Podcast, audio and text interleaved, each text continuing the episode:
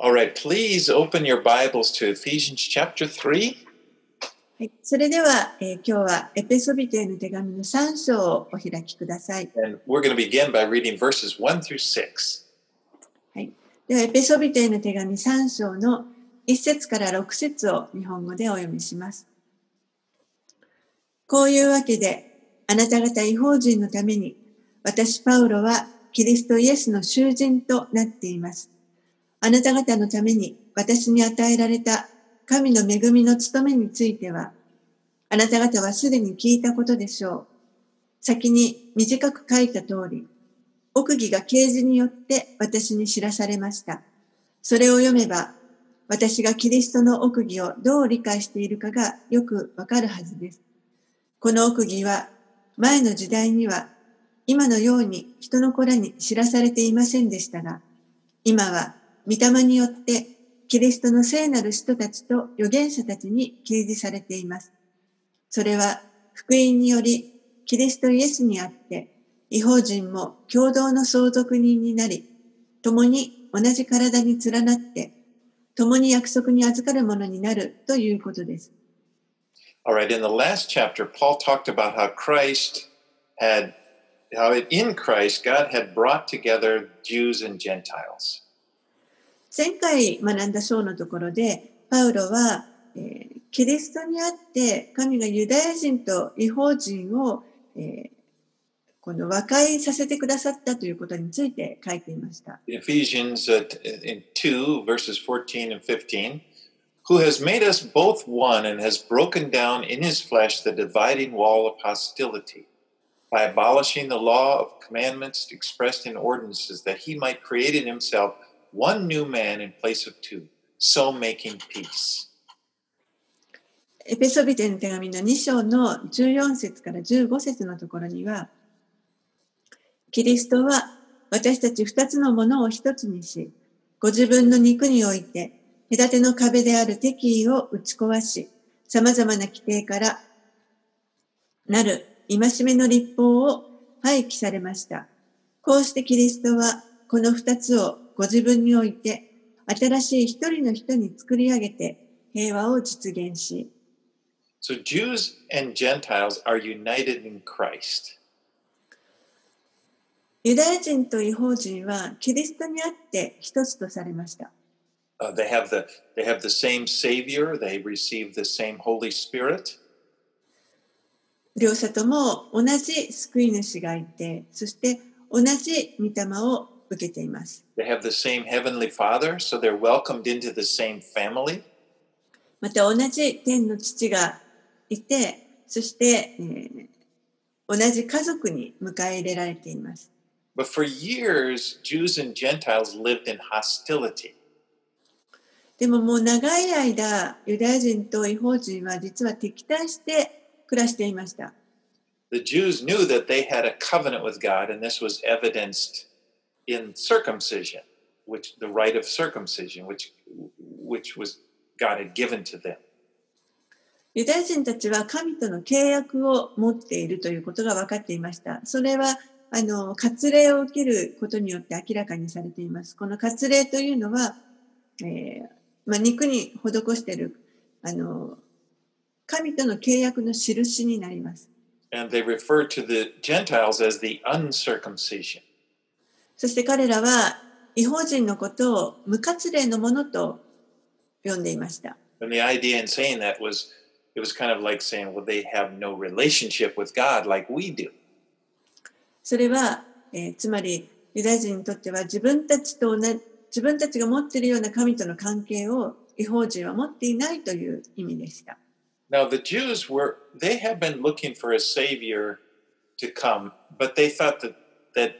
when he came, this savior would be their savior, not not a savior for the Gentiles. ユダヤ人たちは、えー救い主が来られるのを待っていますけれども、この救い主が来られた時には、この方はユダヤ人たちにとっての救い主であって、違法人にとっての救い主ではないと考えています。 Now, Paul refers, refers to himself as a prisoner of Christ Jesus on behalf of you Gentiles. パウロは自分のことをあなた方違法人のためにキリストイエスの囚人となっていると言っています。And as he writes this, he's a prisoner. He's in prison in Rome. この手紙を書いていた時、パウロはえーローマで囚人でした。And as he describes in Acts uh, 28:30, he's under. It, it describes there that he's under house arrest. 使徒の働きの28章に書かれていますけれども、えー彼はあの、まあ、家の中で監禁されている状態でしたけれども、囚われていた囚人です。He had been arrested in the temple where he was uh, accused of bringing Gentiles into the temple. 彼は、えーエルサレムで宮にいた時に、このユダヤあ違法人を宮に連れ込んだということで、えー人々から責められて、そして捕らえられました。And you can read about this in Acts chapter 21 and 22. そのことは使徒の働き21章、22章に書かれています。Now, the, the temple grounds were constructed with different areas for different types of people. And they had limitations on who could get to the Holy of Holies, which was right in the middle. And this was a place where God's presence was manifested. この神殿があった土地はいくつかの異なる区画がありました。そして、えーその境界線があったので、えーどういう人かによってその入れるあの場所というのが決まっていました。それはどこまでこの死聖所と呼ばれるところ、神があのご臨在を表してくださるところ、そこにどれだけ近づけるかというその境界線になります。Excuse me, I kind of switched things around here. So, but only the high priest could enter the Holy of Holies. 大祭司だけがこの死聖所と呼ばれ呼ばれるところに入ることができました。And that was in the center. And then outside of that was a holy place where the, only the priests could be. でその外側のところは、えー、祭司だけが入ることのできる聖なる場所がありました。そして外側の庭のところは、えー、男性だけがまず入れる場所があります。でその外側さらに外側には女性が入れる庭があります。And then around at the outside and the furthest away was what was called the court of the Gentiles. そしてさらにそのと外側、一番遠いところには、違法人が入れる違法人の庭というのがありました。And uh, a Gentile was able to worship the Lord, but only at a distance. ですから違法人も、えー神を礼拝することはできましたけれども、でも、この非常に離れたところからしかできませんでした。 In fact, they had a sign. Be, there, there was like this this barrier between the court of the women and the court of the Gentiles, and it had a sign on it that said, "No alien may enter within the, the, the fence around the sanctuary and the enclosure. Whoever is caught on himself shall be put blame for the death which will ensue." で実際ですね、この違法人の 庭と、まあ、女性の庭のその間のところ、境界線のところには、あの、サインが置いてあって、そしてそこには、違法人は聖女やその周りを囲っている手すりの先へは入るべからず、誰でも捕らえられたら死を覚悟すべしみたいな、そういったサインが掲げられていました。And this is how serious they took it. それほど彼らは本当に厳格にこれをあの守っていました。Now, in Acts chapter 21, when Paul came there into the temple to make offerings, he came there along with he and four other Jewish men. パウロがですね、このエルサレムで、使徒の働き21章にありますけれども、えーある時、この神殿に4人のユダヤ人の男性を連れて、捧げ物、生贄を捧げようと思って神殿にやってきました。But there were some Jews there from Asia who did not like Paul, and they stirred up the crowd with the rumor that Paul was bringing Gentiles into the temple. でもそこに何人かアジアから来たユダヤ人たち、パウロのことをあまりよく思っていなかった、えーユダヤ人たちがいて、彼らが、まあ、その群衆をあの煽ってですね、えー、このパウロが違法人を宮にあの連れ込んだというその角で、えー、暴動を起こさせました。And then the whole place just erupted into a riot. もうあたり一帯があのその暴動が大きな暴動が起こってしまいます。The, the Roman soldiers had to rush in and, and kind of grab Paul and carry him out because as the crowd was yelling, Away with him! もうそこにローマの兵隊たちが走っていって、パウロをその群衆からもう担ぎ上げて、あの、救い出さないと、もう群衆は本当に、あの、興奮して、そして彼を除けと叫んでいました。And then, but Paul asked the soldiers to, he asked if he could speak to the crowd and in hopes that he could calm them down. その時にパウロがこの兵、ローマ兵たちに、えー、ここで群衆に話をさせてほしいと言います。それによって彼が話し始めることで、この群衆がちょっと静まることを願っていました。And Paul began to speak to them in, in Hebrew, and, and the people, the crowd, immediately they started to calm down. They became quiet and they listened to him.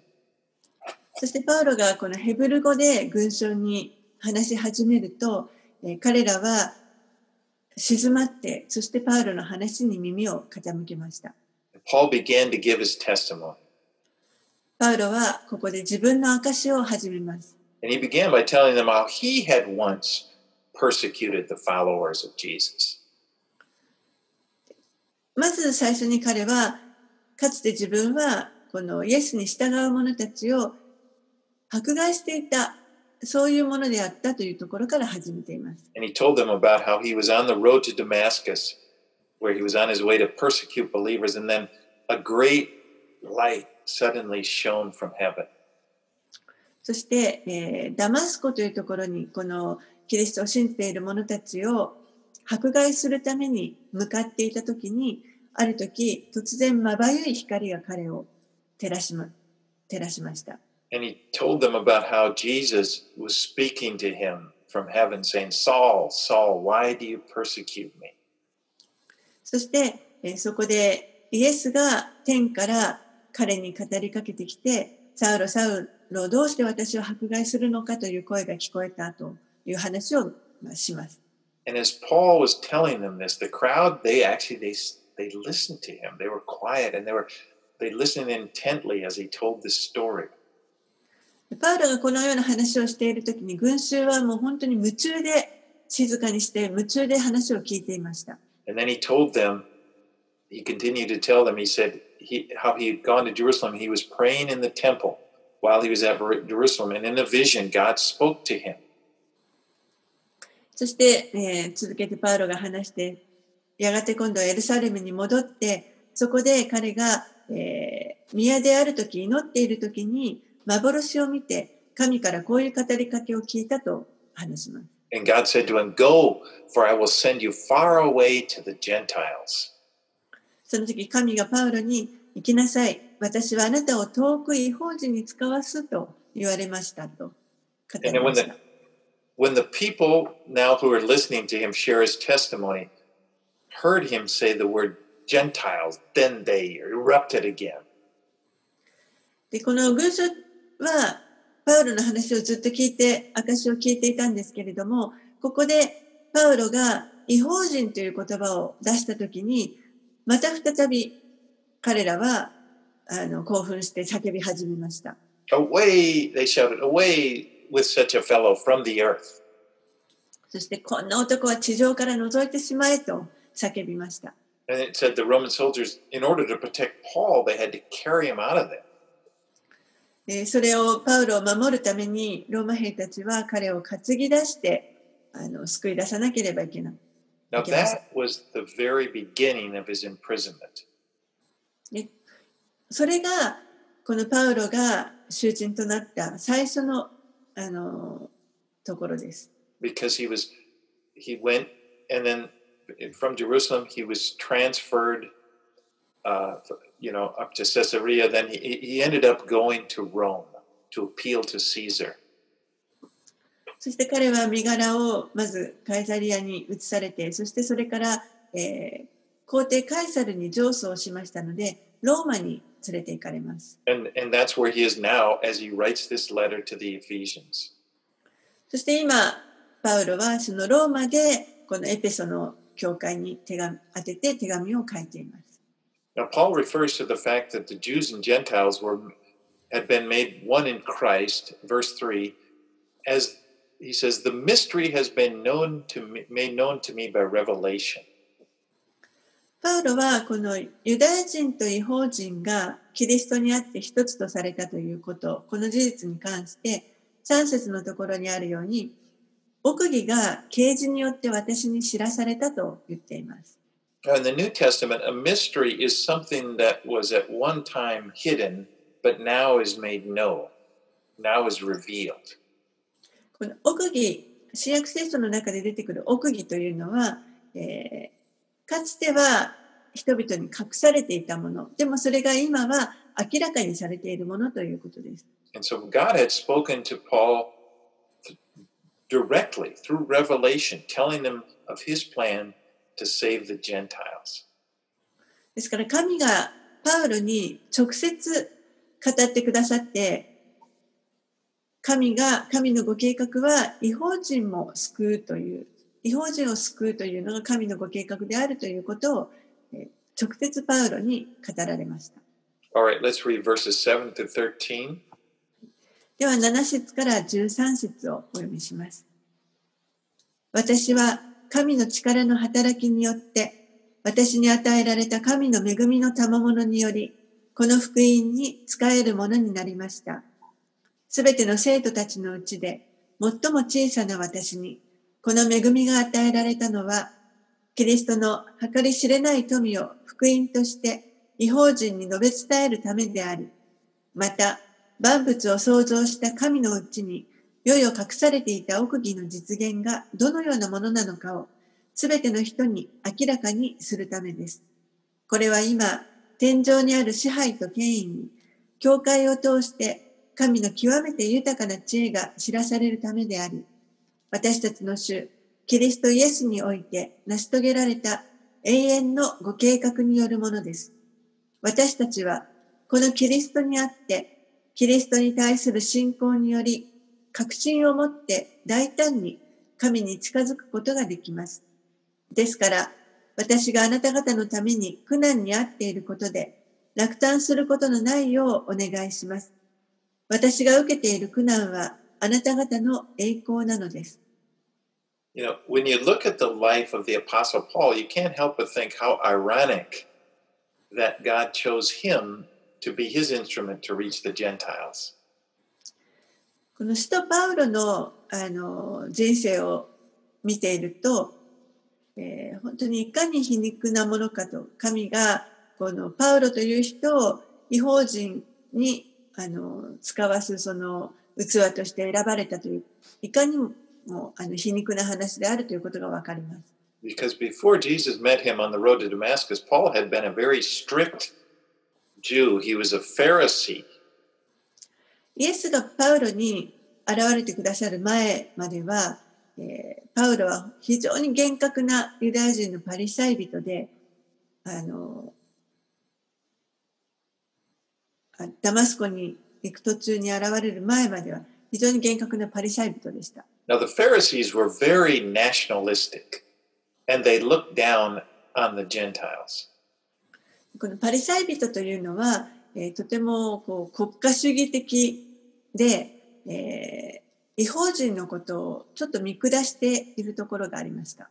And yet this is who God chose to be his spokesman to the Gentiles. でもそのような人を神はご自身のスポークスマンとしてお選びになりました。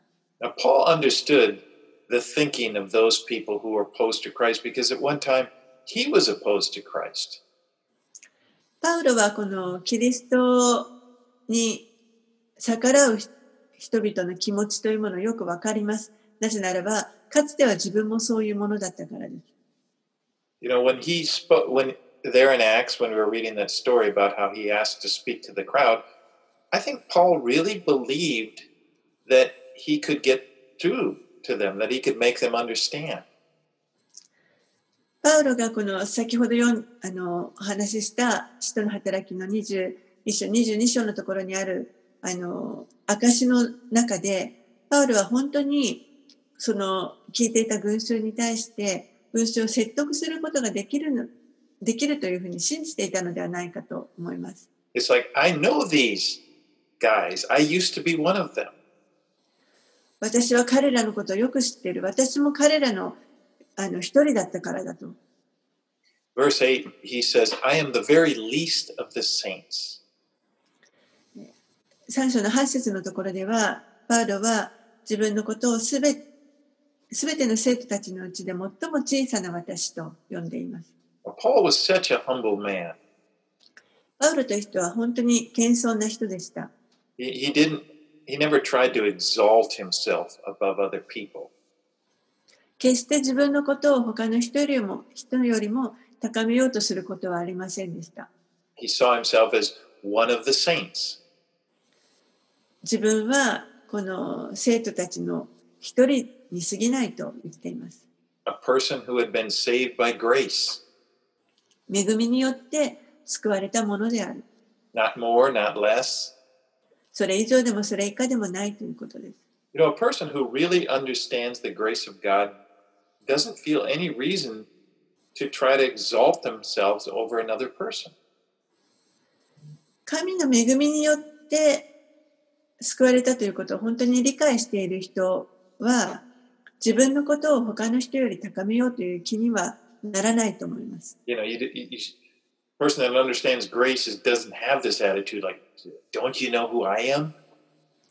そのような神の恵みをよく分かっている人は私のこと一体な誰だと思ってるんですかとそういう態度は取りません。By the grace of God, I am what I am. 第一コリント人への手紙の15章10節のところでもパウロは神の恵みによって私は今の私になりましたと言っています。I mean, that's what we that's what we should all say. It's by the grace of God I am what I am. これは私たちみんながあの言う言えることだと思います。神の恵みによって私は今の私になりました。Paul was very secure in who he was as a Christian. パウロは自分がクリスチャンとしてどういう存在であるかということに非常にこう安心を持っていました。And you know what? We should also be that secure too. 私たちもまた同じようにそこに安心するべきだと思います。Because by God's grace, he has welcomed us into his kingdom. なぜなら神の恵みによって私たちは神の御国に受け入れられたからです。And there's a there's a place for us here. そしてこの地上でも私たちには役割が与えられています。He has works, special works in, prepared in advance for us to do. That was back in Ephesians 2:10. そしてあの前回学びました2章の10節にもありましたけれども神は私たちに、えー行うようにとそのあらかじめ良い行いを備えてくださっています。So we can all have joy as we just go about faithfully doing those things God has prepared for us to do. ですから私たちは本当にこの神が備えてくださっている私たちのために備えてくださっていることをもうあのただ忠実にそれを行うことを喜ぶことができます。Now, Paul, God had told Paul to preach the gospel to the Gentiles. 神はパウロに違法人にこの福音を述べ述べ伝えるようにと召されます。あの召し出されます。And Paul was faithful to do what God had told him to do, even though he experienced suffering in doing it. そしてパウロはその神にあの与えられたその使命に対して忠実にたとえそれによって苦しいことを経験しなければいけなかったとしても忠実にそれを行いました。You know, when God had spoken to Ananias uh, there in uh, in Damascus, he, and he told him to pray for Paul. This is right after Paul had encountered that vision from heaven on the road to Damascus. えー神がですね、アナニアという人に、えーパウロのために祈るようにと言われたところがあります。ちょうどパウロがダマスコに行く途中にイエスがそこで現れてくださった時、その時に、その直後に神はパアナニアにも現れて、そしてパウロのために祈るようにと言われました。And Paul and uh, God said to Ananias in Acts 9, 15 and 16, Go, for he is a chosen instrument of mine, speaking of Paul, to carry my name before the Gentiles and kings and the children of Israel, for I will show him how much he must suffer for the sake of my name. 使徒の働きの9章の15節から16節で、えー神がアナニアアナニアにこのように言われました。行きなさい。あの人は私の名を違法人、王たち、イスラエルの子らの前に運ぶ私の箱選びの器です。彼が私の名のためにどんなに苦しまなければならないかを私は彼に示します。So from the very beginning, God had God Paul knew what God had called him to do. He knew that he was an instrument to present the gospel to the Gentiles. ですから、パウロはもう本当にその初めから、働きの初めから、神が彼に、あの、示されたこと、何をしなければいけないかということ、神のその器として、違法人の前に神の名をえー運ぶという、そのことをよく分かっていました。そしてまた、そのために自分が苦しまなければいけないということも分かっていました。ですから、パウロは自分の働きがどういうものであるかということをよく知っていました。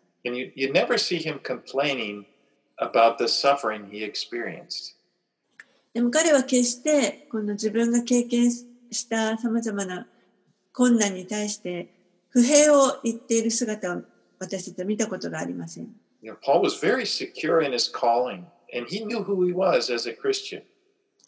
彼は本当に自分の飯に確信を、確証を持っていました。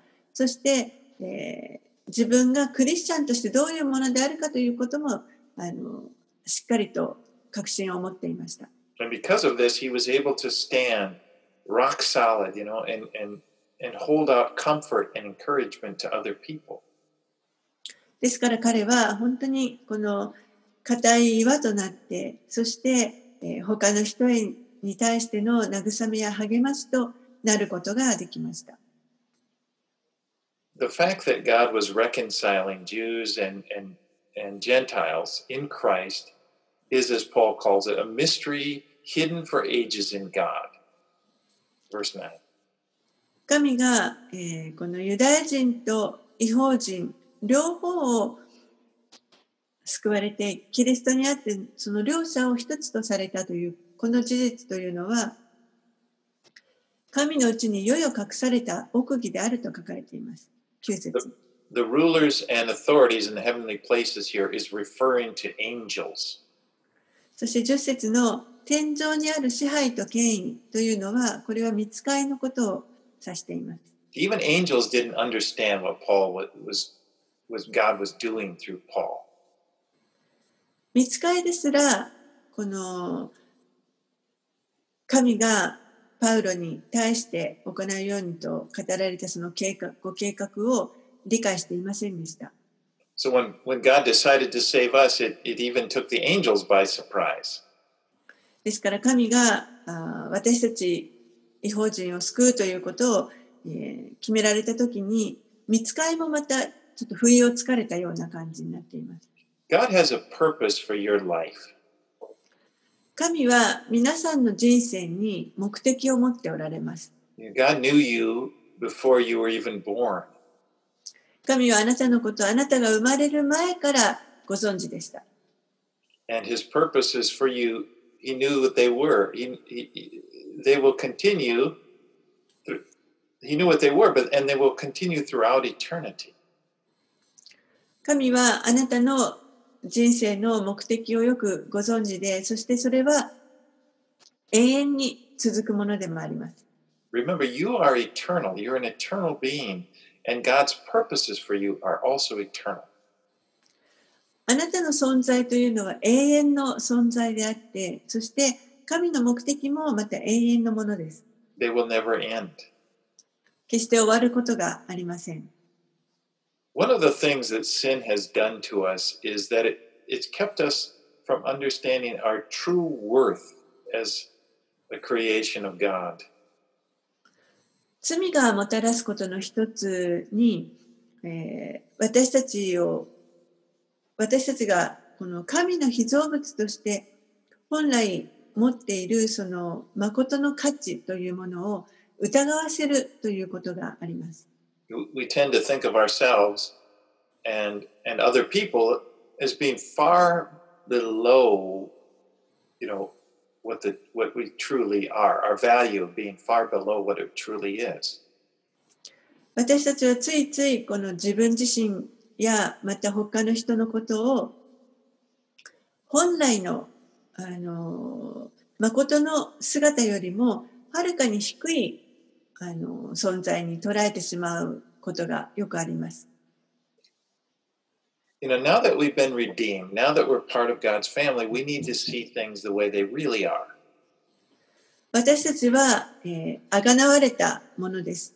私たちは本当に自分たちがどういうものであるかというのをあの本来の尊い存在としてなかなか見られていないと思います。We, we need to change our thinking so it lines up with God's thinking. だから私たちのあの考えを変えて神が考えておられるように変えていく必要があります。 You are very valuable to God. あなたは神にとって本当に尊い存在です。 So valuable that it's worth sending his only son to die for you. ただ唯一の一人子をあなたのその罪のために死なせるために送ってくださるほどあなたは神にとって尊い存在です。Now, this is not only true for you, it's for true for other people. It's true for the people that are that you see in your life. That they as well are very valuable to God. そしてそれはあなたのことだけではなくてあなたの人生の中に関わっておられる他の人たちにの他の人たちのことも同じように神は尊い存在として価値のある存在として見ておられます。You know, when you're sitting there riding the train, you're looking across or you're seeing the people naked, realize they are that so valuable that God would send Jesus to die for them. 電車に乗って前に座っている人とか隣に座っている人そういった人たちもまた神は本当にその人たちのことを大切に思ってイエスを死なせるほどあの大切に思っておられます。Paul understood that. He knew that he was suffering to bring the gospel to the Gentiles, but he realized that in God's eyes, they were worth it. パウロはそのことをよく分かっていました。えーですからその人々のために福音を伝えるためにこう苦しむことになったとしてもそれがその人たちにとってあの必要なことである価値のあることである苦しむことも価値のあることであるというふうに考えていました。And may we have that same attitude with the people in our lives that God wants us to reach out to. 私たちもまた同じようなその態度を持つべきです。私たちの周りに置かれている人たちに対してその福音を伝えていく上で That we would even be willing to suffer. We would even be willing to, in, you know, to put up with them because they're worth it. 私たちはそういう福音を周りの人たちに伝えていくときにそこで何か苦しむことがあるかもしれないし、えー苦しいあ困ることがあるかもしれませんけれどもでもそれだけその人たちが神にとって価値のある存在ですのでその苦しむこともまた価値があることです。May we, may we look at them and see them as how God sees them. そういう人たちを見るときに神がご覧になるように私たちも見ていきたいと思います。All right, let's read verses 14 through 19. では14節から19節をお読みします。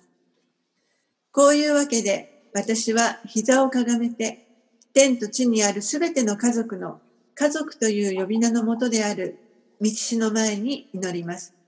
どうか道地がその栄光の豊かさに従って内なる人に働く御霊により力を持ってあなた方を強めてくださいますように。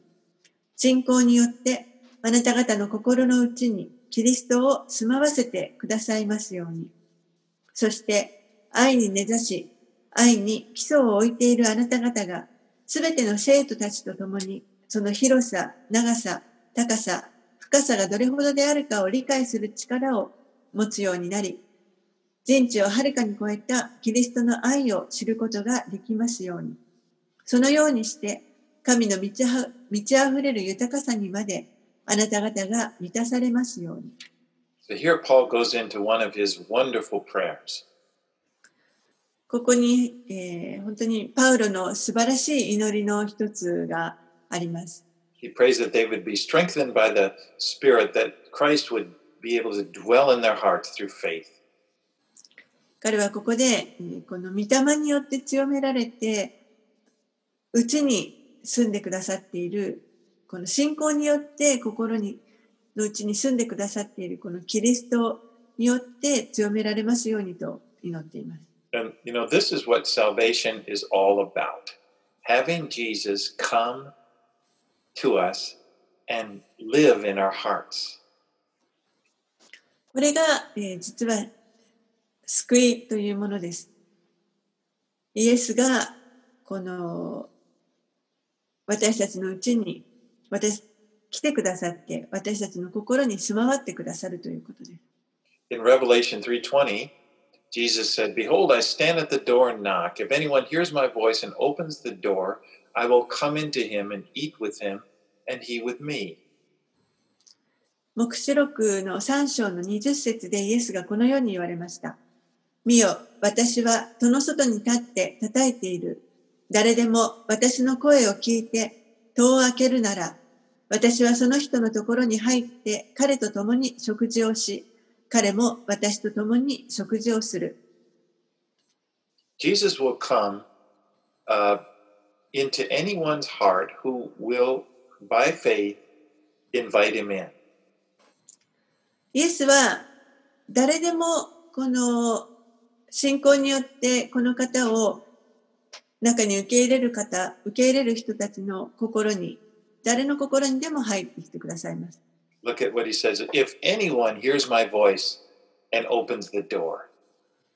でもここに、誰でも私の声を聞いて戸を開けるならとあります。He will come to you, but you need to open the door.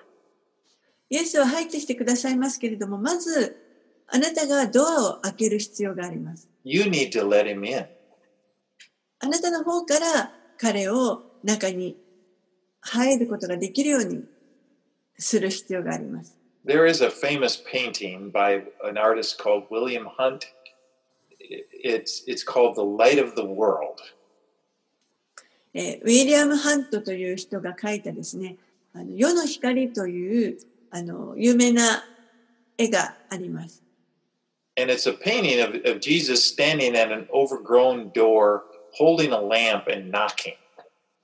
その絵というのは、イエスがこのもう生い茂った長く開いていないドアをの前に立って、ランプを片手に持って扉をノックしている、そういう絵です。All right, I'm gonna I'm gonna show it here. I'm gonna try to be high tech.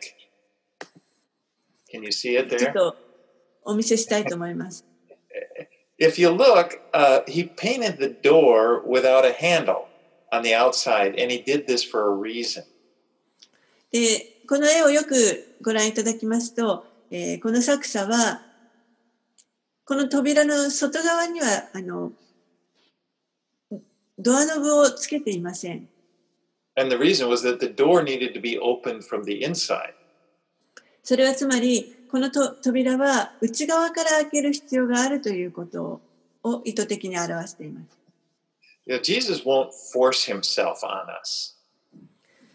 イエスは決して私たちに強制されるお方ではありません。You know, we saw that during his life, you could see that when he was here physically walking the earth. イエスがこの地上であの肉体を持って生きておられた時のこの彼の生き様を見るとそれがよくわかります。Whenever people welcomed Jesus, he responded to them. 誰であれイエスをこう温かく迎え入れてくれる人にはイエスはそそれに応答されていました。Jesus had a reputation of being a friend to sinners because イエ he, スという because he Yes, spent so you much time with them. イエスという方は罪人の友として有名でした。But on the other hand, people who rejected him, you know, uh, he didn't force himself on them. でも一方で、このイエスを拒む人に対しては、えーその人のところに無理やり入っていこうとはされませんでした。Jesus dwells in our hearts through faith, by faith. イエスは信仰によって私たちの心に住んでくださいます。Now, the word to dwell means to uh, make yourself at home in. この住むということは、つまり、えーもうまるでそこを自分の家のようにするということです。You know, it's really such a wonderful thing to have Jesus come and live in your heart. イエスが私たちのうちに来てくださって、そして私たちの心に住んでくださるというのは、これはなんと素晴らしいことでしょうか。Because no matter where you go, He's always there, He's always with you. あなたがどこに行こうとも、イエスはいつも共にいてくださいます。And He will, he will talk, you can talk to Him. また、イエスに語りかけることができます。You know, you can even tell Him, you can speak to Him through your thoughts, through, through a silent prayer. 思いだけで語ることもできます。静静かに声声に出さずに祈ることを通して語ることもできます。Because He's always there. なぜならいつもイエスはそこにいてくださるからです。And Jesus will teach you and He will guide you. そしてイエスはあなたを教え、また導いてくださいます。He'll even rebuke you when you need it, you know, tell you when you've done something wrong. また時に、必要な時には叱ってくださることもあります。何か間違ったことをした時にはそれを示して叱ってくださいます。You know, that can, re, re, rebuke from the Lord is really a blessing. 主からの懲らしめというのは実はこれは本当に祝福です。You got a father who loves you and he, he will tell you, he will discipline you when you need it. あなたにはあなたを愛しておられるお父さんがいて、そしてお父さんはちゃんとしつけの意味で、えー間違ったことをした時には懲らしめてくださいます。All right, in verse 19, he prays that they would be able to know the love of Christ that surpasses knowledge. 19節のところでは、人知をはるかに超えたキリストの愛を知ることができますようにとあります。and to, to be able to know the breadth, length, height, and depth of the love of Christ. キリストの愛の広さ、長さ、高さ、深さを知ることができるように。The love of Christ is really bigger than you can possibly imagine. キリストの愛というのは、皆さんが想像できる以上のはるかに大きなものです。And really, the central pur- purpose of our lives as Christians is that we would know the love of Christ. 私たちがクリスチャンとして生きる上でのその一番中心の目的というのは、キリストの愛を知るということです。and that we would experience the love of Christ. そしてその愛を経験することです。You know, there's a song. Uh, it's often popular among children. I don't know if that's the way it is in Japan, but in, in America, we have this song, Jesus Loves Me. And every Sunday school child knows that song. えー非常に有名な賛美歌で、主我は愛すという賛美歌がありますけれども、これはあのよく日曜学校で歌われる賛美歌です。And you know, it says, Jesus loves me, this I know. 主我を愛す、えーこれ日本語だと英語からきちんと全部があの訳されてないんですけれども、えーイエスが私を愛してくださっている、そのことを私は知っているという訳になります。And you know, this is such a thing as described in the song is something we should we never really outgrow. We never really outgrow this need to understand that Jesus loves me. でこのあの歌詞はですね、決して私たちがもうあの聞き合ってしまうとか、なんかもう大人になって、これはもう子供のものだからと聞かないというような、そういうものではああるべきではないと思います。You know, throughout our lives, our love, uh, uh, our knowledge of the love of Christ should should constantly just be growing because there's no limit. We, you know, it's just bigger than we can possibly imagine. キリストの愛を知るということに関しては、私たちは常にその部分成長し続けていく必要があります。なぜならば、キリストの愛というのは本当にそれほど大きな大きなものだからです。You know, uh, we should be more convinced uh, today of His love for us than we were one year ago. ですから私たちは、キリストの愛を今日の方が1年前よりももっとよくわかるというふうに、あの、知っていくべきだと思います。But you know what? What happens is that the harshness of life can come and it can cause us to doubt the love of Christ. でも人生のこの苦難が来ると、それによって私たちはキリストの愛を疑う、そういった影響をあの受けてしまいます。And the devil is constantly working, trying to get us to interpret these difficult experiences and, and question, you know, if God loved you, why would he allow that to happen? 悪魔は常にそのようにあの私たちを疑うように解釈させようとしてきます。もし神があなたを本当に愛してるならなんでこんなことが起こるのかと Well, God す。does love you. でも神はあなたを愛しておられます。You know, settle that in your hearts. そのことをしっかり心に留めておいてください。You know, this prayer that Paul is talking about here, pray this prayer for yourself, asking God to help you better know this the love of Christ. このパウロの祈りというのを皆さんの祈りにしていただいて、ぜひこの主にキリストの愛をもっと知ることができるように助けてあのくださいと祈っていきたいと思います。And we pray that in order that we be rooted and grounded in the love of Christ. そうやって祈っていくときに私たちは愛に根ざして、そして、えーそこに基礎を置くことができます。And in verse 19, he prays that you may be filled with all the fullness of God. 19節のところには、そのようにして神の満ち溢れる豊かさにまであなた方が満たされますようにとあります。This God who loves you more than you could know is living inside of you. このあなたを愛しておられる神、あなたが知る以上にあなたを愛してくださっているその神があなたのうちに住んでくださっています。And what a wonderful thing that is. それはなんと素晴らしいことでしょうか？Verses 20 and 21, let's read those. 20節21節をお読みします。どうか私たちのうちに働く道力によって私たちが願うところ、思うところのすべてをはるかに超えて行うことのできる方に、教会において、またキリストイエスにあって、栄光がよよ限りなく、とこしえまでもありますように。アーメン。As a child of God, Christ lives in you. 神の子として、キリストがあなたのうちに住んでおられます。And because he lives in you, his power is also lives in you.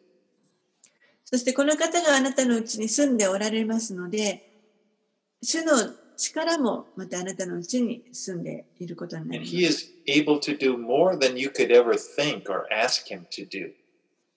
そして主はあなたが願う以上にまた思う以上にえーはるかに多くのことを行うことのできるお方です。His power is at work in your life. 主の力があなたの人生に働いておられます。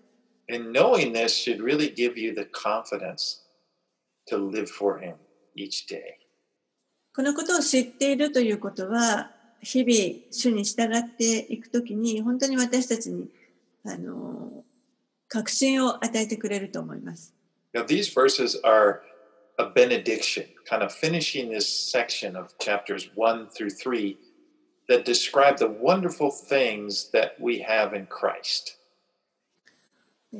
これらの箇所、今のあの箇所のと聖句のところは、この1章から3章までのあ、まあ、最後の祝祷のような形になっています。そして、キリストにあって私たちがいただいているその素晴らしいものをずっと説明してきたこの3章の最後のところになります。And starting from chapter 4, he's going to give practical instruction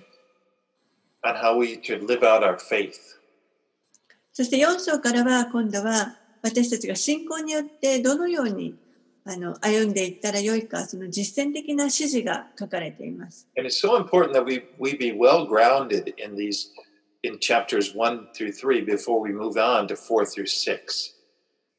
そして私たちがこの4章から6章に移る前に1章から3章の,あのことに本当に基礎をしっかりと置いておくということが非常に重要です。Because our practical service to God should come needs to come as a result uh, uh, out of our having been saved by grace through faith and being secure that he loves us.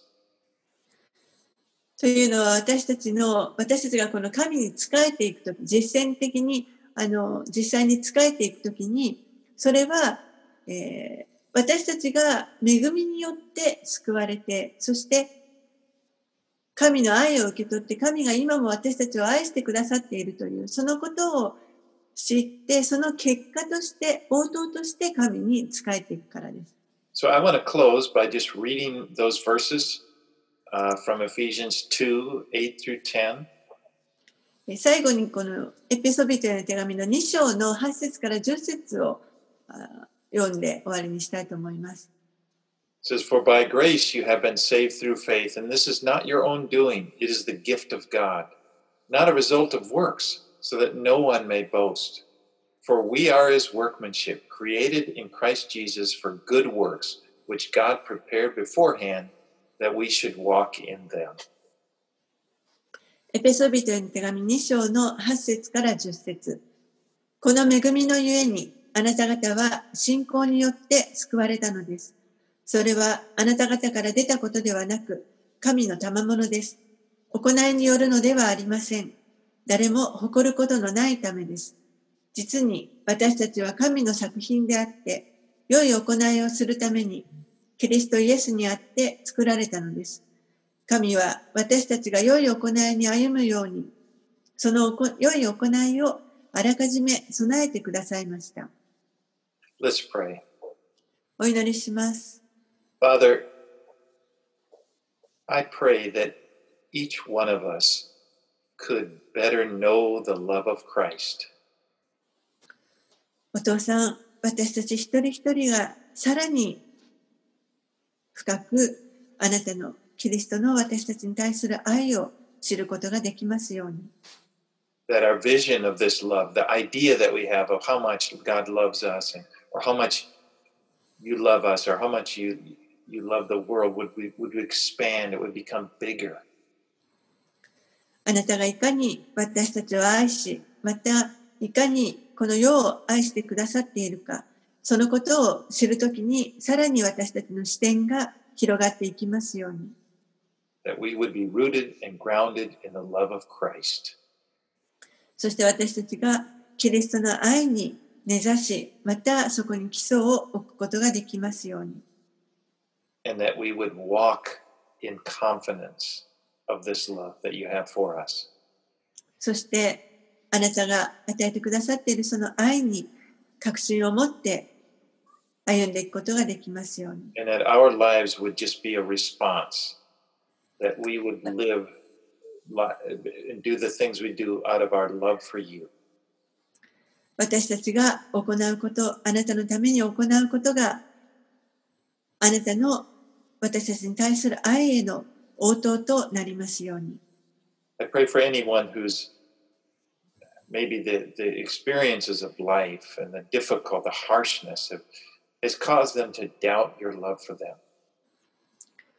もし、主よ、人生の困難を通って、あなたの愛を疑うような、そのような中に今置かれている方々がありましたら、I pray, Lord, that you would minister to them, 主よどうかあなたがその方たちに触れてください。